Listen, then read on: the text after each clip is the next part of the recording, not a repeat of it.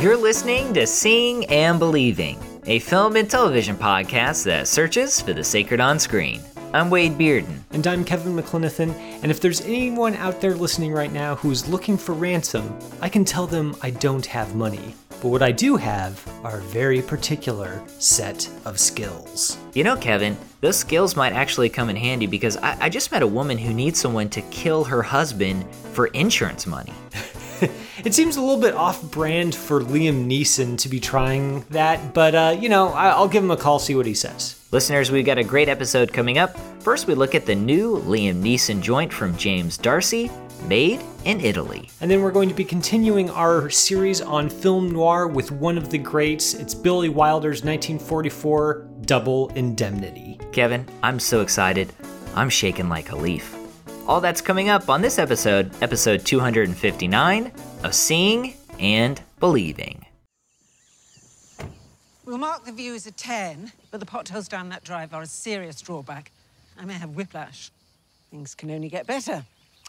Front door? Uh...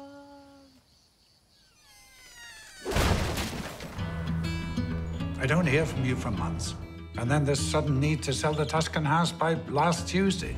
The house has been empty for 20 years. We just cheer the place up a bit and get it sold. Tuscany is a romantic idyll. It's why all my clients come here. You have delivered me a building site whose walls seem to have been painted by Mussolini.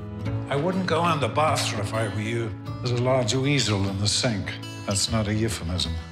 Okay, what's the plan? Very Ferrato. It's like it's a rat, big. but like it's good teeth. The size of a baguette, like a rat baguette.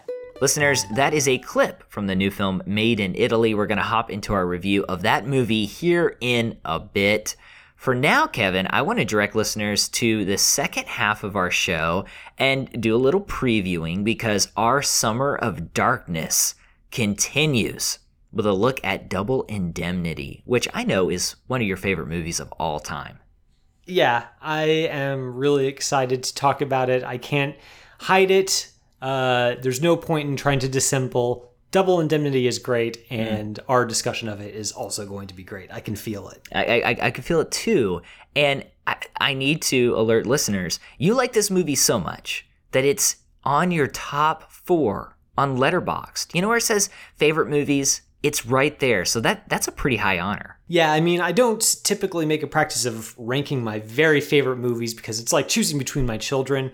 But if you held a gun to my head on the observation deck of a very slow moving train and threatened me, then Double Indemnity would be in the top five, I would say. Yeah, no, no, I I would probably choose that too if I were if I were on a train and someone was going to push me off and double indemnity all the way.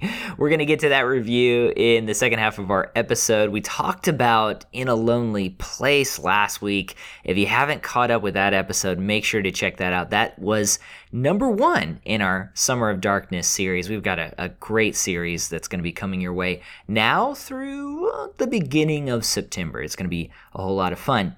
This week's episode, however, begins with a look at James D'Arcy's directorial debut, Made in Italy. Here's the movie's official synopsis Made in Italy is a heartwarming father son story set in glorious Tuscany about bohemian London artist Robert, played by Liam Neeson, who returns to Italy with his estranged son, Jack, played by Micheál Richardson, to make a quick sale of the house they inherited from his late wife. Neither expects to find the once beautiful villa in such a state of disrepair. Renovations going badly, with father and son soon finding themselves at odds. Kevin, given the state of the last year, most people are aching to get away to go visit some exotic locale. Any locale will do, but Italy sounds especially nice this time of year. So, to get our discussion started. In your opinion, did James D'Arcy's Made in Italy wrap you up in the beauty of the Tuscany countryside? And do you think the film's setting helps to fill in the primary relationships portrayed in the movie? I mean, I'm, I'm going to, to be frank, I think the film setting is pretty much the only thing this movie has going ah. for it. Uh, this is this movie is impressive in a certain way. And, and by that, I mean it's impressive in that it seems to be constructed entirely of cliches.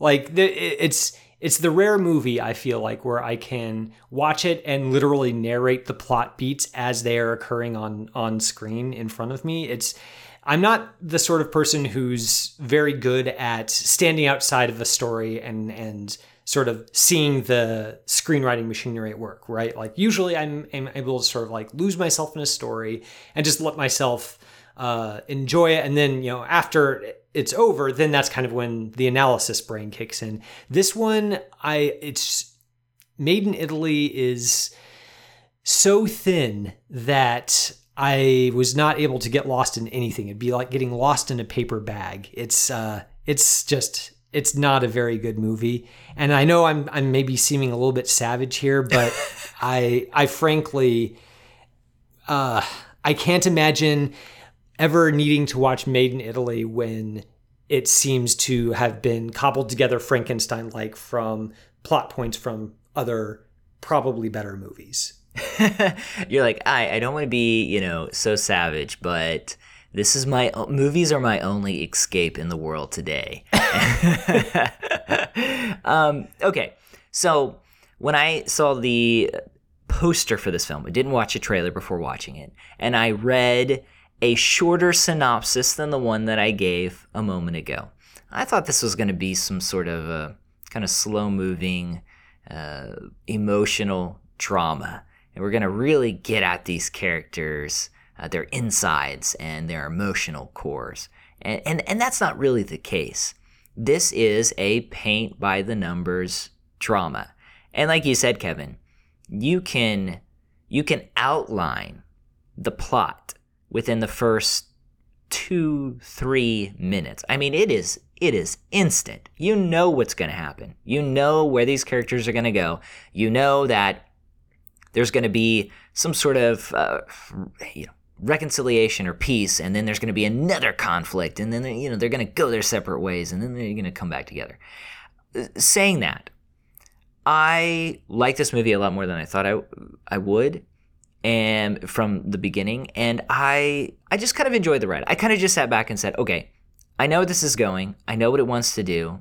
Let's just have fun with it. And there's something kind of sincere about this movie that i think makes it work. And if I had to narrow that down, it, it would be uh, the the two principal actors, Liam Neeson and his uh, real life son, Micheál Richardson.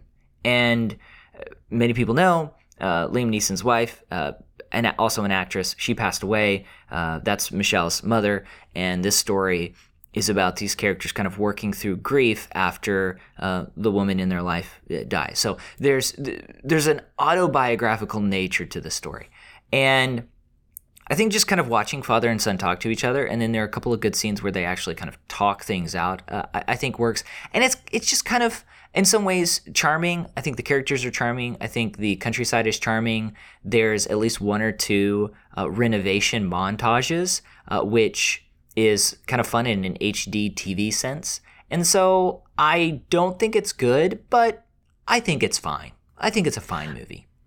Well, I mean, uh, okay, I, I will say that you know when when I say that the the Tuscany setting does a lot of heavy lifting in this movie. I mean, I do genuinely mean that. The photography, the cinematography in this film is good and I mean, you can't do it's it's hard to mess up the sorts of vistas that are on display yeah. in this film. I mean, we saw it uh, in the the trip to Italy, the the Michael Winterbottom film with Coogan Brydon. I mean, that was another film where, uh, again, the just it's really difficult to take the Italian countryside and screw that up, right? Like that, it's just that glorious and picturesque and wonderful.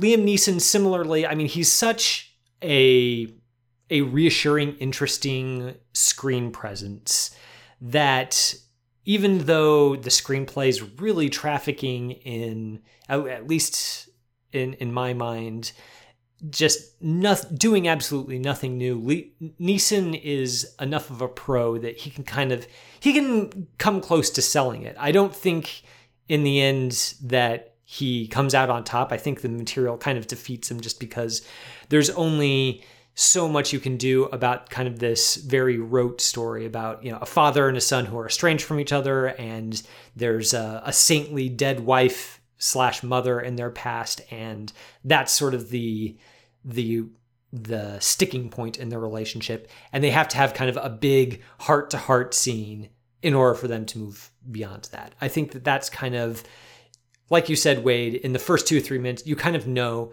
this is where that story's going to go. Even their banter kind of feels like, okay, this slots very comfortably into that sort of of setup. Neeson does uh like I said, he he's does a good enough job with what he's given that you you don't feel like it's entirely a waste to have to be watching him on screen, but but I don't know that there's a, a whole lot else that I could really point to in this film. Even Richardson as his son, just there's not he doesn't have the presence, I guess, that, that Neeson has in this film, which, in my opinion, becomes a problem when so much of the relationships kind of have him as the linchpin, you know, him as son, him as uh, as a romantic interest, him as a friend. Those those relationships just don't hang together, partly because he is defeated even more extensively by the material than Neeson is. Yeah, I mean, Richardson, it, it's hard for him to keep up with his dad. And, and Neeson is known today kind of as an action star, but he really wasn't an action star until Taken and he shows his dramatic chops here and I, I enjoy watching him. There's a scene at the beginning where the father and the son they come together and they're driving to get to this villa and they are bantering back and forth. And this is a textbook scene in this type of film. You know that they are going to argue. We know that the film needs to emphasize that they don't have a good relationship. And instead of doing it subtly, this film, which wants to play itself up as a comedy, sometimes a romantic comedy, a romantic drama, a comedy drama, whatever, they they have to overtly imply that they don't get along. So we're like, okay, but I thought it was still funny, kind of in some scenes, uh, watching Neeson go back and forth and, and barb with his with his son, and I enjoyed the photography. Uh, we could probably go on and on about that, but th- there's some fantastic shots of this particular place. And two, the film allows us to come together with some of the locals and walk around with them and even celebrate with them.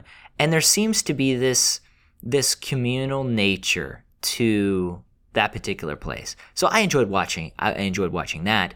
When Micheál goes back to his small apartment, and we we get this sort of uh, blue image of his bed and of his couch and of his dresser. There seems to be this distinction. So I think the movie does a couple of things uh, well. I will say I I thought that the scene where all the emotions come out uh, in this uh, kind of dusty room with light piercing through the windows, creating shadows on their faces. You can you can see the dirt kind of illuminated uh, through the sunshine. I thought that that was a pretty good scene. And at one point, another character comes up from behind and and hugs uh, the other one. Uh, Neeson does a lot of the carrying there, and I think just on his talent alone, that scene r- really worked for me. Yeah, I don't know. I think that that scene kind of for me epitomizes just how thin the material is because Neeson he does kind of pull out all the stops in in that scene, right? Like he's he's got the he's got the sob in his in his voice going. He's got you know those suppressed tears. He's he he literally at some point stands up and he just covers his face with his hands. You know, very actorly stuff. I don't think it really succeeds though in in selling this material. I, I just don't think it's the sort of material that can be sold. It's kind of it's it felt to me like the symptom of an actor just trying to muscle uh, dialogue into something compelling through sheer force of craft. And Neeson, he's a craftsman. He's very good at what he does, and you can tell, you can see him really just going for broke in that scene. I just don't think there's really any there there. And I and and part of it again is I don't I don't think there's a lot of specificity to the conflict here. And there could have been some. It's not so much that the basic outline of the story is one that can't be interesting or is unworthy of everyone's talents simply because similar stories have been told in the past. That's not true. Like uh, there's lots of ways, different ways to approach this kind of story, and it's not necessarily a, a strike against a film to for it to be telling a story that's been told before.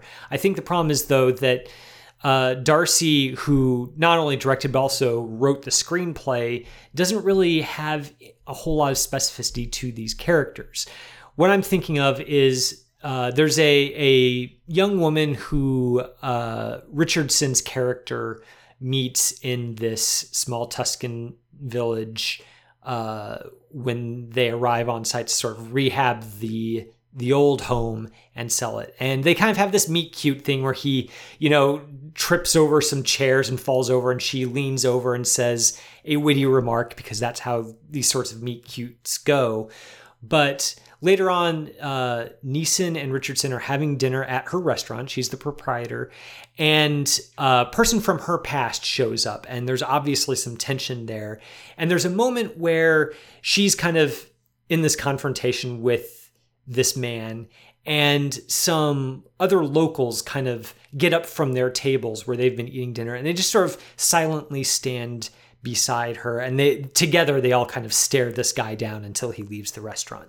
And it's a very brief moment and it's not really ever explored much detail again but there's a hint there of the kind of specificity that i was really hungry for elsewhere in the film. You get the sense that there's a tight knit community here, and uh, this woman is is a part of that community. So much so that even though she doesn't really she she's not related to any of her patrons, they're not necessarily uh, deeply invested in in seeing that you know she doesn't get bullied by this person from her past but there's a, a, communal bond there where they feel protective of her and defiant towards uh, somebody who's in, encroaching on on her restaurant simply because they're decent and that's kind of the, the decent sort of small town spirit that they had.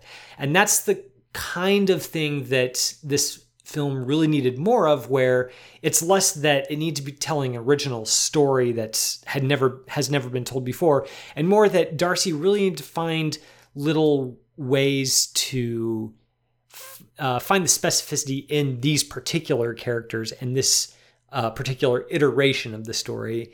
And with the exception of small moments like the one i just mentioned i just don't think that he really puts a whole lot of effort into exploring that. And it's a real shame.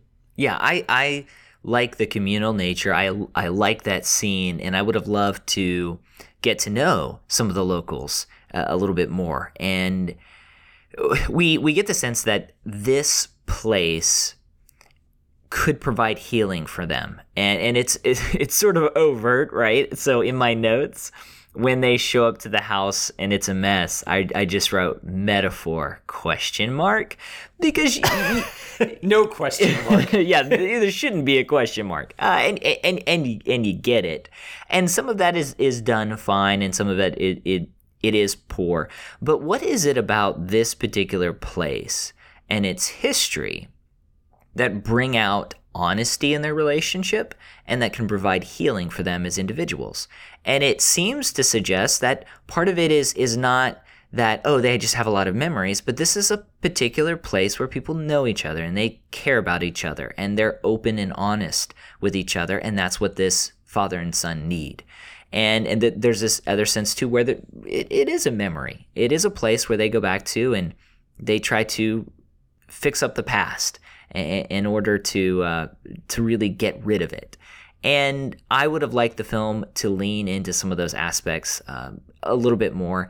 And then too, you know, I mentioned just the the cliche nature of the story. We've talked about it a bunch, but there's a great scene, and I talked about it earlier too, uh, where they have this the father and son. They have this great conversation, and they really kind of put everything out there. Uh, and then the film realizes, oh, we need we need a climax, so we're gonna separate them and then try to bring them back. So there are times when it, it almost seems to break or want to break the formula and then realizes, oh no, like we can't do that. So let's find something else. I, I think, you know, I, I- I think the, the character of Natalia, I, I think she's charming. I, I think it works. It just, it, it needs some depth. Uh, and I, I did, I too, I wrote that note, meet cute question mark down whenever they meet, uh, which I guess I shouldn't have had the question mark on that either, Kevin. I, I, I get the sense, Wade, that when you uh, take notes on a movie like this, your question marks are extremely sarcastic. yeah, yeah, yeah. Very I mean, cutting. maybe a little, uh, maybe a little sarcastic, uh, but yeah, I, I, I, to- I totally get what you're saying. At the same time, uh, I, don't know if I would mind watching this movie with some family and friends for just kind of escapism, where it's like, okay, things are gonna be fine, and I don't know. Sometimes it's it's nice to watch that every once in a while. it, it does definitely have sort of a lifetime family movie quality to it, where it's less important that it does um, something innovative and more important that it's just sort of uh, comfort food in cinematic form. And there's a place for that. I I think I just I don't I I don't see even kind of a, a baseline level of of trying to rise above that.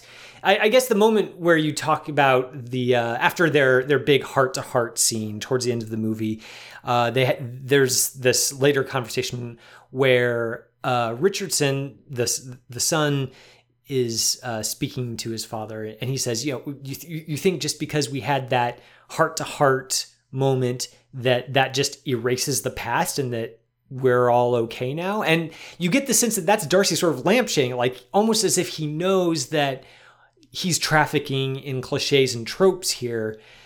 So that it, which in one way it's good that that kind of awareness of perhaps the film's limitations is present but for me it almost that almost makes it worse because it it it speaks to D'Arcy knowing that he can do better and that he he's fully aware that this is extremely unchallenging material.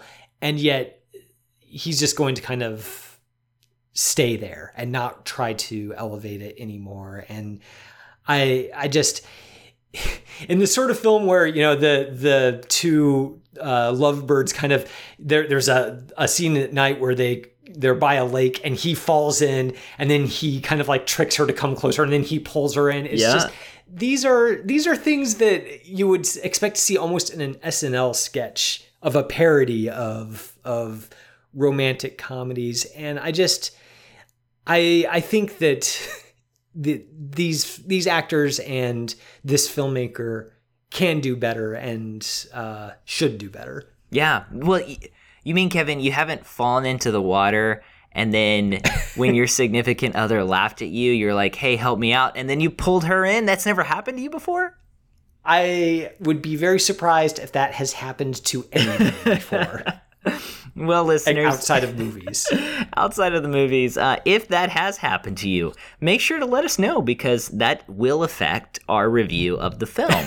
Uh, by I will stand corrected if, if at least if a half that, uh, a star, maybe a full star, uh, if depending on how realistic that scene is. Uh, let us know what you think of Made in Italy. It releases today, so you can check that movie out. Tweet us at CBelievePod, at CBelievePod, or you can email us seeing and believing capc at gmail.com. Don't go anywhere. Our summer of darkness. If this if this film was too mushy for you, our summer of darkness continues with our review of Billy Wilder's Double Indemnity.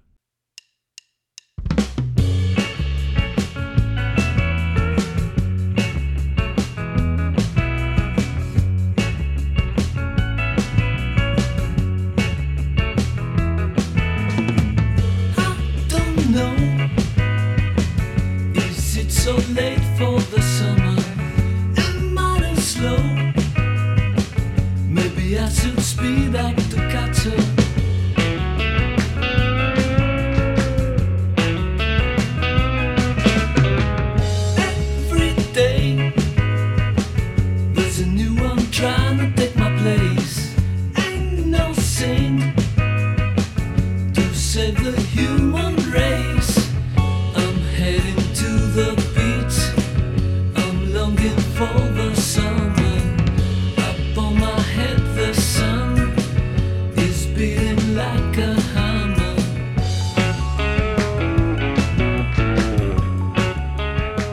That song is Summer by The Fisherman. You know what, Kevin? We talk about how much we appreciate all of our listeners who support us via our Patreon campaign. We really do mean that when we say so on the episode. If you support us, it, it's just something that keeps us going, and uh, we're, we're extremely thankful. If you'd like to begin supporting us, just hop on over to patreon.com forward slash seeing underscore believing underscore podcast.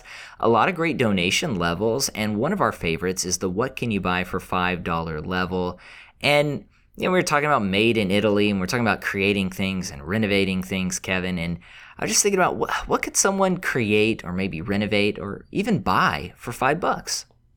Uh, five bucks would buy you a a bird house that uh, is just for birds. That's that's how uh, how little uh, creativity I have to to apply to uh, post made in Italy uh, five dollar uh, five dollar thing this, this week.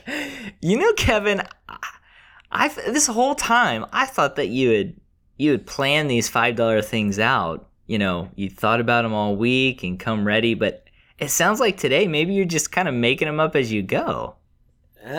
it does sound a lot like that, doesn't it? I mean, what what can I say? The the lockdown, the quarantine, the virus stuff, that's all kind of it takes a toll after a little while, Wade, and eventually it, it gets the best of us. Uh, but I'll say this: I would I would like a birdhouse at my office house. We've had so many birds: mockingbirds, bluebirds, blue jays, cardinals, lots of copperhead snakes, uh, a mole. Whoa. We have an arma- we have an armadillo at our office. Uh, the house next to us has many horses. So I would love to attract as many animals as possible. Well, uh, I'm not sure that a single birdhouse could do that. I, I was I was tracking with you through the first you know few uh, bird species that you were listed, but once you got into copperhead snakes, I started to wonder where that whole thing was going. Yeah. I've, I feel like I've been on an odyssey in the Yeah. past 30 seconds. Well, if you can get the right birds in there, they'll eat the, the copperheads, but they got to be the bigger ones. I don't know if five dollars will get you a huge birdhouse where like, a vulture or something, but it's I guess it's possible. Cassowary, Yeah. emu. I mean, it would have to be a huge birdhouse, but you know, we we can we can do it. Yeah. Well, I just like to highlight just all the all the wildlife. I almost actually stepped on a was jogging, almost stepped on a copperhead yesterday. Had to jump over the copperhead. Oh. This is a true story. I Oh, don't know. man. I it, it is a pretty big one. I was jogging in the park and jumped over it, and uh, yeah, almost didn't get to talk about Made in Italy, but we're here today, and we do want to thank truly you. a horrible fate. That- That's the thing, you know. You're lying. and You're like, tell Kevin. I thought the movie was fine. oh wow! Well, uh, listeners, you can support us on Patreon. Patreon get more exclusive content just like this, where we can just talk about all the stuff going on in our lives. Uh, just go to patreon.com forward slash seeing underscore believing underscore podcast. Yeah, and it's especially important to donate to our Patreon. I feel like now that we know that Wade is going on jogs in snake infested lands, you know, get start donating enough money to us so he can buy a, a treadmill for his garage or something. I feel like that is now a moral imperative. We also thank all of our listeners who who take the time to write in with their feedback or even offer some of their own film criticism for our perusal.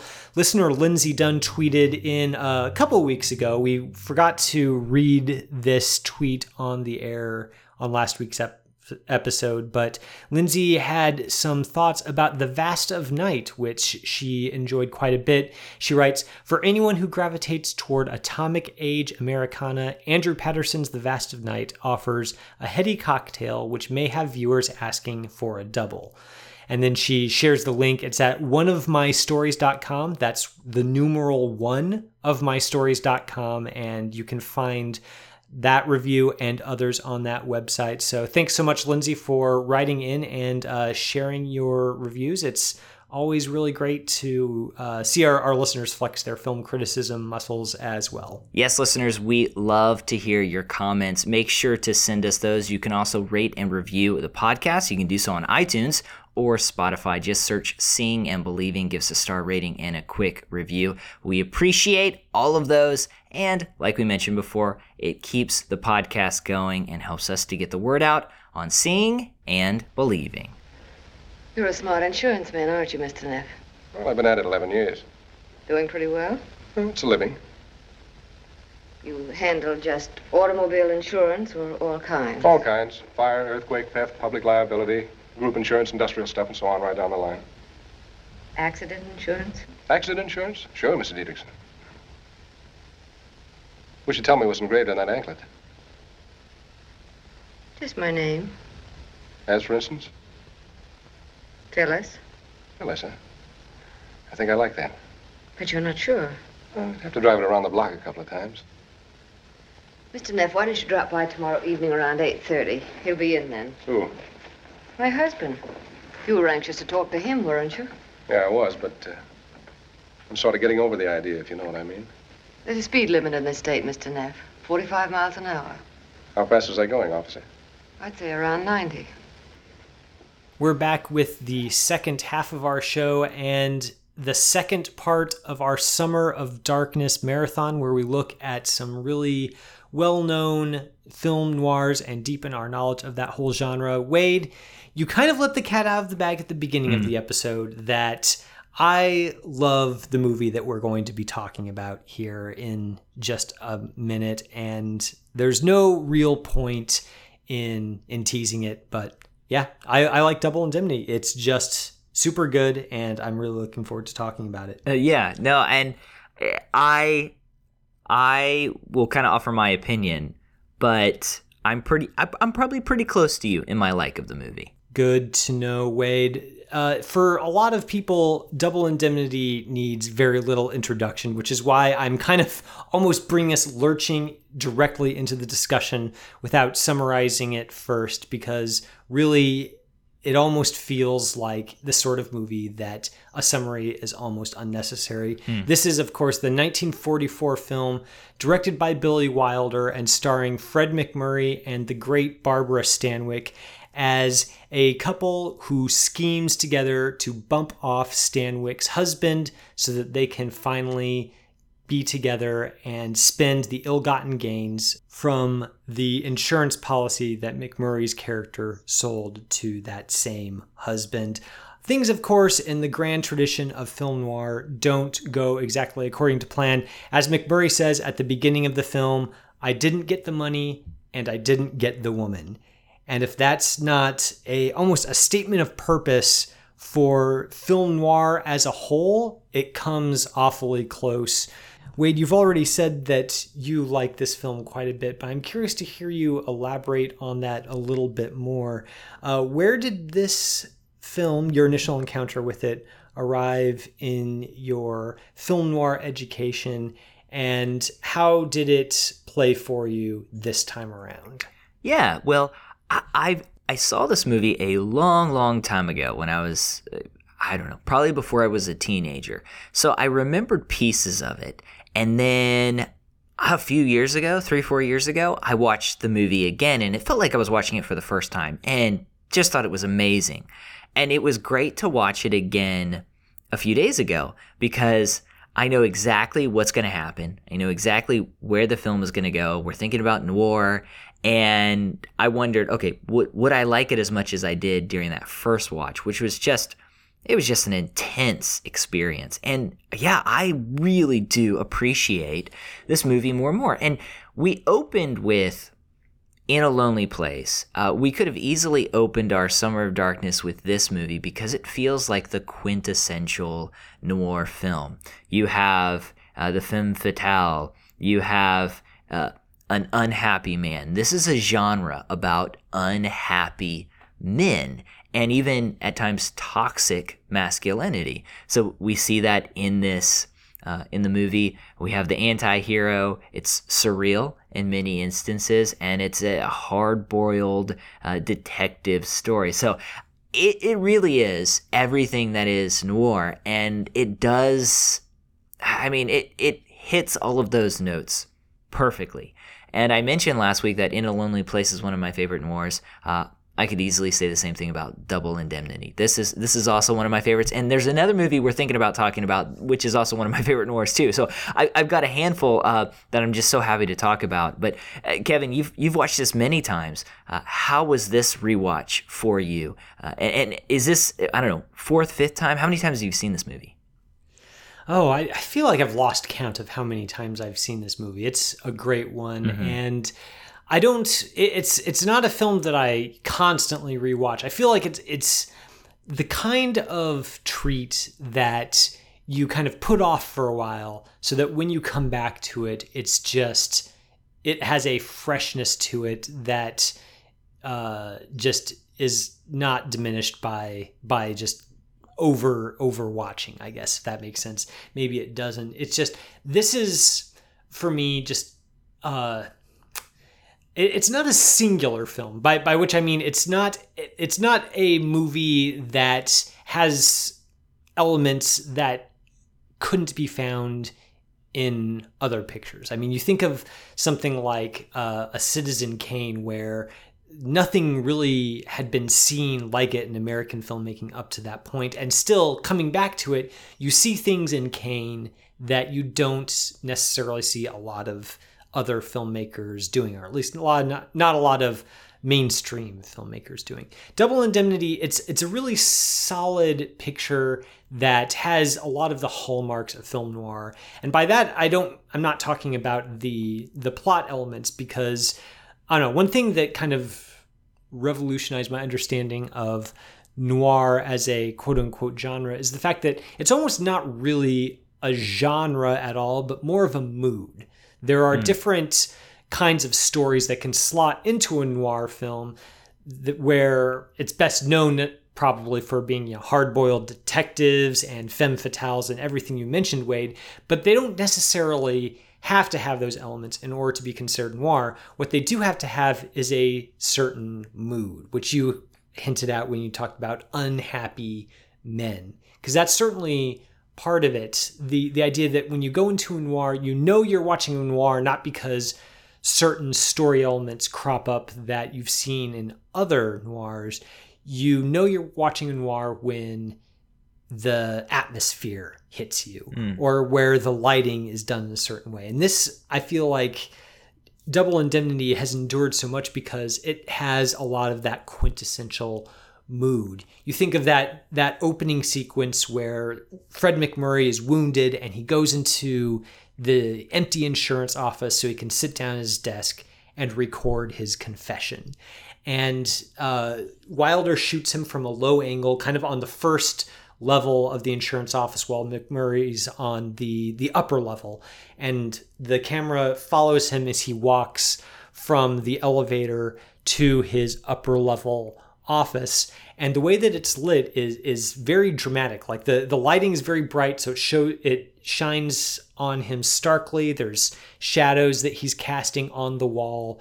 And it gives a certain sense that this is a man who's who's hunted by something almost there, there's there's something about the the camera movement and the lighting that says this is a guy for whom for whom hiding is no longer possible. He can't hide from himself anymore. He can't hide from the consequences for his actions. The chickens are coming home to roost. And I think that as we go through the rest of the film and see kind of everything leading up to that opening sequence, that really brings it around and really enriches that mood so much more so that it's not so much about the crime, it's more about how Wilder is able to marshal all his filmmaking skills to make us feel a certain way about everything that we're seeing on screen. It's also a, really entertaining picture. Maybe we can talk about that a little bit, Wade, because I just watching this the, second time, I just I couldn't help but say out loud, I love this movie when a particularly good line got rattled off. I mean, this was a, a screenplay written by, co written by Wilder and the great Raymond Chandler from a story by James M. Cain. I mean, that's a incredible pedigree, and it really shows in this movie. Yeah, I, I, I think I've appreciate I appreciated more this uh, viewing the transitions between some of the scenes. And uh, there, there's one. It's near the beginning of the film. It's when MacMurray is about to go back to the house to meet with Barbara Stanwyck again, and he mentions in the narration, uh, he he talks about that leg, that leg of hers, that ankle, and we see a shot of her coming down the stairs. It's a close up of her ankle and, and, and part of her legs, and we think that it is a, he's rehashing the scene that already happened. And then boom actually it's him visiting for the second time. We get some great just just cuts. And the film is is snappy. Like the dialogue i mean there's a, there's a scene when the the characters meet for the first time. He talks about uh, him driving too fast and, and getting pulled over. And i mean it's just it, it really is just it's it's wonderful and so we can talk about noir and we can talk about uh, the style the the mood and everything like that. Uh, but ultimately, I think what makes Double Indemnity good is is it highlights all of those things, and it's within this genre or subgenre, whatever we'd like to call it. At the same time, it's just a really well made film, and it's fascinating because I was thinking a lot about noir and uh, neo noir, and films that could be categorized as neo noirs today, and how each it seems like each decade almost has a set of noirs that come out that are popular and they reflect the mood or the social issues of that particular decade. And if we look at something in the 40s and 50s, this is kind of the, the heyday of of the noir, and it's it's coming from these these hard boiled detective uh, paperbacks, and these individuals, they're filmmakers and writers, they're coming out of the Great Depression. Uh, this film was released a month after D Day, which is just kind of wild to think about. Uh, and it really does kind of reflect that mood. There's this pervasive nihilism in many of these films. Uh, crime is becoming more significant during the Great Depression. Uh, even criminals are being uh, seen as as heroes. Uh, people are weary. Uh, they, they feel like there's this pervasive darkness surrounding them, and that's what we see in these movies, where characters who are not perfect uh, will turn and do horrendous things. And so I think that's what noir does well. And if you look at something like David Fincher's Gone Girl, which some people would classify as a neo noir, it it takes the mood of our particular world, and that is uh, communication. That's the news outlet. Uh, that is uh, this uh, tabloid journalism climate, and it emphasizes that. And so it's it's really fascinating to look at this particular film and see how it fit within that context.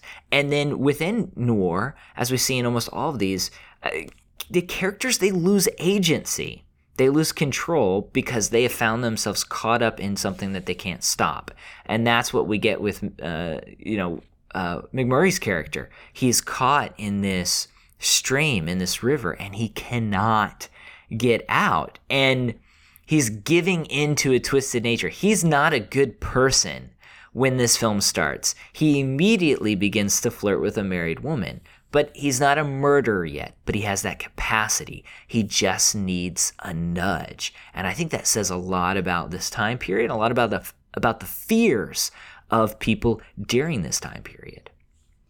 Yeah, there's uh, the, there are some that that theorize that a lot of the mood of noir does grow out of this wartime anxiety of largely uh, male writers and filmmakers who look at two things. They, they look at the, the horrors of World War II and fat and the rise of fascism around the globe as something that really calls into question just the capacity of, of the human heart for goodness. Like, is, does, is the human heart inherently a dark thing?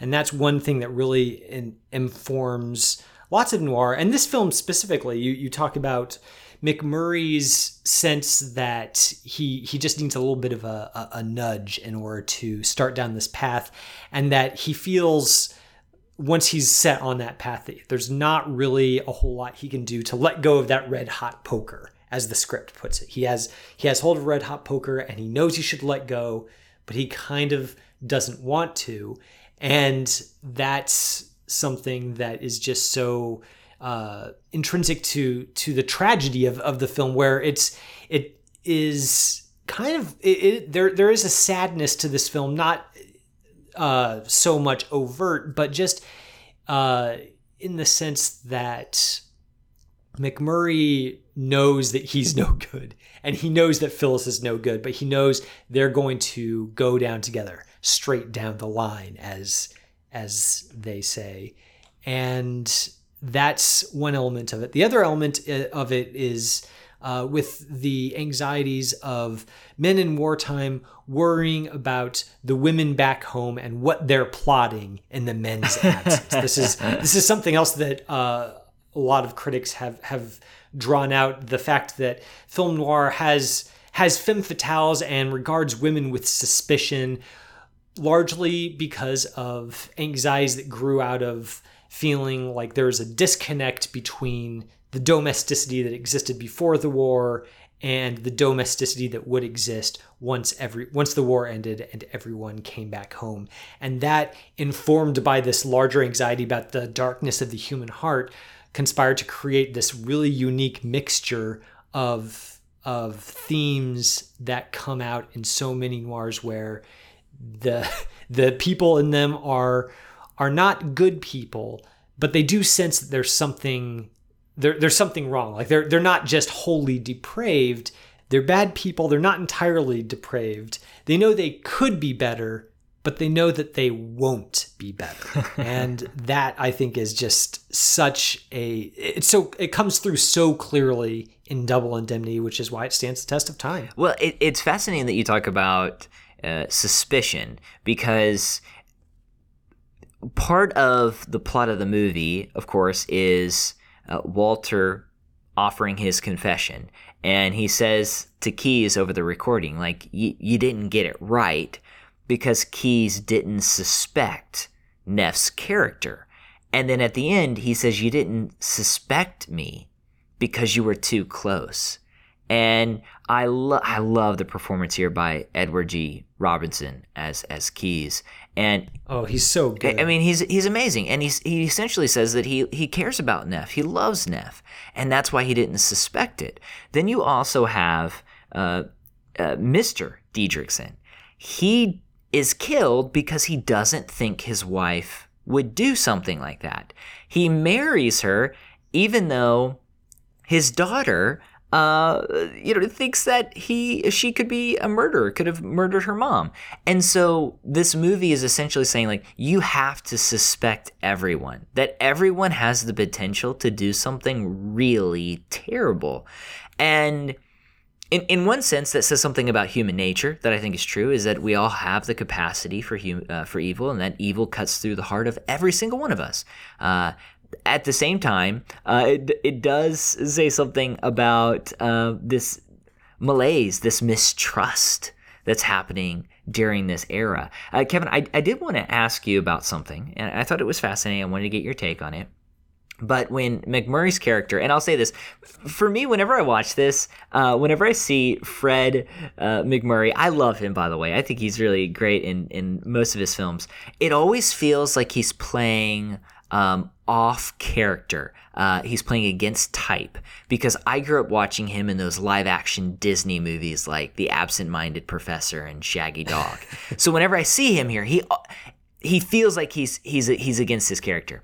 Uh, uh, but he says at the beginning of the film, during his uh, quote unquote confession, he says that I don't like the word confession, and yet instead of getting away and escaping the city, leaving the country, he gets caught because he wants to confess. What what do you think what do you think that says about his desire for confession? What do you think is the reason why he does that? And is there any type of repentance or remorse that causes him to to want to tell this story and get the truth out?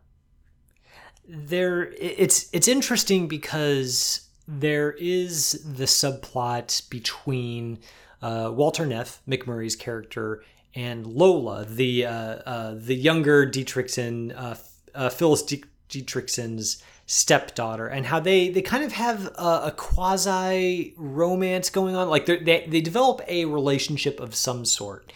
And he has the sense that uh, he can leave uh, Phyllis behind. He has the chance to leave her behind and pursue some sort of future, either with Lola or uh, because of her.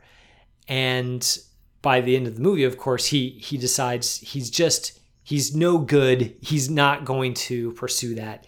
He he almost decides that he deserves to go down go down with Phyllis one way or the other. He does go to that final confrontation between them, and that kind of does seem to speak to the the knowledge on his part that he he could be he could be good. He just won't be. Uh, he, I, I think, the thing that makes this film these characters so compelling for me is that you do get the sense that MacMurray's character, at least, he's not he's not monstrous uh, in the same way that that Phyllis is. I mean, you think of that that shot when the murder actually takes place, where Wilder keeps his camera on Phyllis's face, just the the gleam that Barbara Stanwyck's eyes have in that moment is just uh, utterly transfixing and horrifying. And you get the sense that Walter knows that about her, and maybe is not wanting to go quite that far, but he also doesn't think there's really any hope for himself.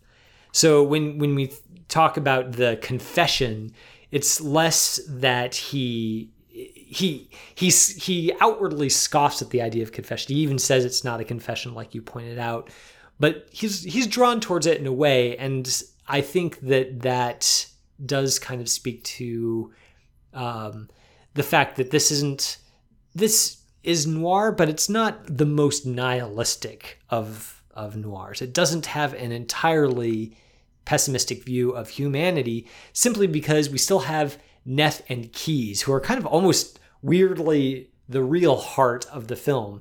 It's maybe telling that the final line of the film is "I love you too, Keyes," and then that's the note that Wilder chooses to end on. I think that that uh, is telling and has a lot of thematic impact. Yeah, yeah, and it, it he the way the the place I came down uh, is that he scoffs at the idea, as you mentioned, of confession, and yet he realizes the power of truth, and that this this young woman needs to know uh, how her father died, and he she needs to know what happened, and that's going to free her in a way. Uh, she won't be wondering. She won't be haunted by mystery. Instead, the truth will come out, and and there's a liberation there. And I I I do get it uh, when you say it's it's not completely nihilistic. Uh, it it isn't. There seems to be there seems to be at the core this idea that, that love does exist uh, and it gets twisted up but but somehow um, truth and beauty could could come out i i love the way that this this film is photographed. I mean, we could talk about so many scenes. There's a great scene where uh, Barbara Stanwyck is about to go into MacMurray's uh, apartment, and she hears Keyes inside and so she hides behind the door and he opens it the way that's blocked i mean it's just wonderful and then there are scenes where it, it just feels like darkness is enveloping the screen that these characters are they are drowning in in this in this darkness and trying their best to come up for air uh, it, it really is it really is wonderful. It, there's so many aspects of the movie that we could we could point out because uh, it's just put together so well. Yeah, that uh, that scene you're talking about is just so so good, and uh, I don't know. I, it's hard for me to to almost speak objectively about this film just because I think it's just one incredible uh, scene or or shot or exchange after another, and I think that Wilder was such a consummate craftsman that you can watch this film kind of just as an enjoyable lark, or you can watch it uh, and, and really try to dig deeper into its themes, and it rewards both approaches. Yeah, and once again, they mention as as uh, characters did in In a Lonely Place, uh, Venetian blinds. And, you know, we get the lighting scheme through those blinds. And it reminds me, too, of Chinatown, uh, where a character grabs the Venetian blind. So I love some of those little touches that kind of carry through through uh, most of these noir pictures. Listeners, that is our review of Double Indemnity, the 1940 for film from Billy Wilder. Let us know what you think of that movie. Uh, if you haven't seen it, uh, you really do need to check it out, regardless of knowing what happens, because uh, it really is just a, a, wonderful picture. You can tweet us at SeeBelievePod, at SeeBelievePod. You can also email us at seeingandbelievingcapc at gmail.com. We have reached the end of the episode. Uh, Kevin, uh, I am moving out of my house next week. As a family, we are moving in with my brother because we're building a house and we're going to be off. So I'm going to I'm going to be lifting boxes next week. So, listeners, uh, catch up on a past episode of Seeing and Believing. And then in two weeks, we'll be back with a new review as well as continuing our Summer of Darkness series. And, and Kevin, we've we've got some good ones uh, coming uh, their way, and we're going to be moving here soon out of classic Hollywood. So that's going to be a lot of fun. Yeah, uh, definitely keep an eye on our Twitter account. We will uh, probably announce uh, what the next film is going to be on on that space. We're looking at moving across the Atlantic, Wade. Mm-hmm. Uh, that I, I think well, that might be all that we say for now, but we we probably are not going to be in America for for our next installment in the Summer of Darkness marathon. Yeah, yeah. So that's uh, that's exciting. So listeners, make sure in two weeks to catch our next episode and our next entry in our Summer of Darkness. Thank you for listening to this week's episode. It's brought to you by ChristandPopCulture.com. Our producer is Jonathan Clausen, who every week helps us to search for the sacred on screen. I'm Wade Bearden. My co host is Kevin McLenithan. And until next time, this is Seeing and Believing. We'll see you later. You have been listening to Seeing and Believing, an official production of the Christ and Pop Culture Podcast Network. Please rate and review the show in iTunes and check out our other shows at christandpopculture.com slash network. Theme music by Alexander Osborne and Lindsay Miz, used under Creative Commons License 3.0.